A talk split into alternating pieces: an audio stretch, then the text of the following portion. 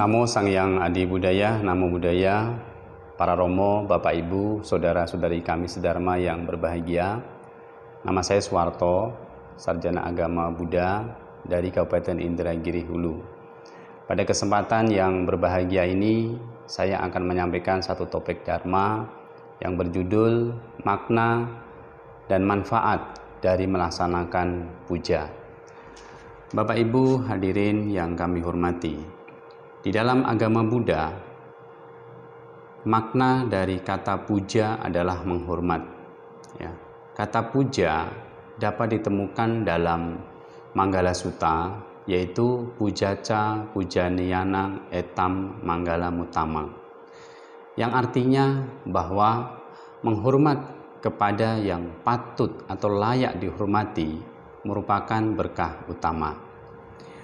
Kemudian Menurut naskah Pali dalam Dukanipata Anguttara Nikaya Sutta Pitaka ada dua ya, ada dua penghormatan atau puja yaitu amisa puja. Yang pertama, amisa puja adalah penghormatan dengan menggunakan materi. Yang kemudian yang kedua adalah pati-pati puja. Pati-pati puja merupakan penghormatan yang lebih tinggi dari Amisa puja. Karena pati-pati puja ini merupakan penghormatan dengan cara melaksanakan mempraktekkan dharma. Bapak Ibu, ada manfaat dari melaksanakan puja. Kita yang selalu melaksanakan puja, melakukan puja bakti, ya mendaraskan parita, mendaraskan mantra, nienfo, niencing dan sebagainya. Ini akan memberikan satu manfaat yang sangat besar. Manfaat dari melaksanakan puja ini yang pertama adalah bahwa akan bertambahnya suatu keyakinan terhadap Sang Tiratana. Tiratana adalah Buddha, Dhamma, dan Sangha atau Four Faction dengan kita melakukan puja kepada Sang Tiratana, maka manfaatnya keyakinan kita akan semakin kuat. Yang kedua adalah berkembangnya empat kediaman luhur.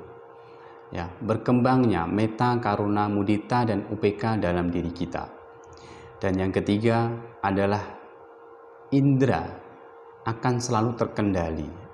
Orang yang selalu melaksanakan puja indranya akan selalu terkendali. Dan yang keempat adalah bahwa dengan melaksanakan puja ini maka kebahagiaan dan kedamaian akan kita laksanakan. Dan yang kelima bahwa dengan melaksanakan puja ini maka akan menimbulkan kebahagiaan ya, kebahagiaan yang luar biasa sekali.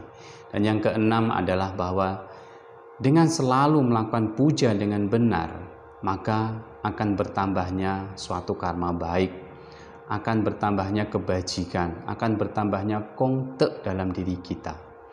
Nah, Bapak Ibu, saudara-saudari kami sedharma, dalam Sutta Pitaka bagian Anguttara Nikaya Duka Nipata dengan sangat jelas Sang Buddha sudah bersabda kepada para siswanya, Duhai para biku, ada dua cara pemujaan yaitu Amisa Puja dan Dhamma Puja.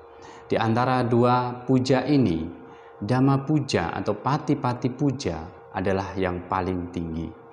Nah, maka dari itu, setelah kita mengetahui makna dan manfaat dari melaksanakan puja ini, mari dengan selalu bertekad berlindung kepada Buddha, Dhamma, dan Sangha atau Four Fasen, kita tingkatkan keyakinan dengan selalu melakukan puja dengan benar.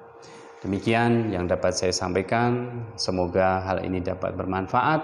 Saya akhiri Namo Sang Yang Adi Budaya, Namo Budaya.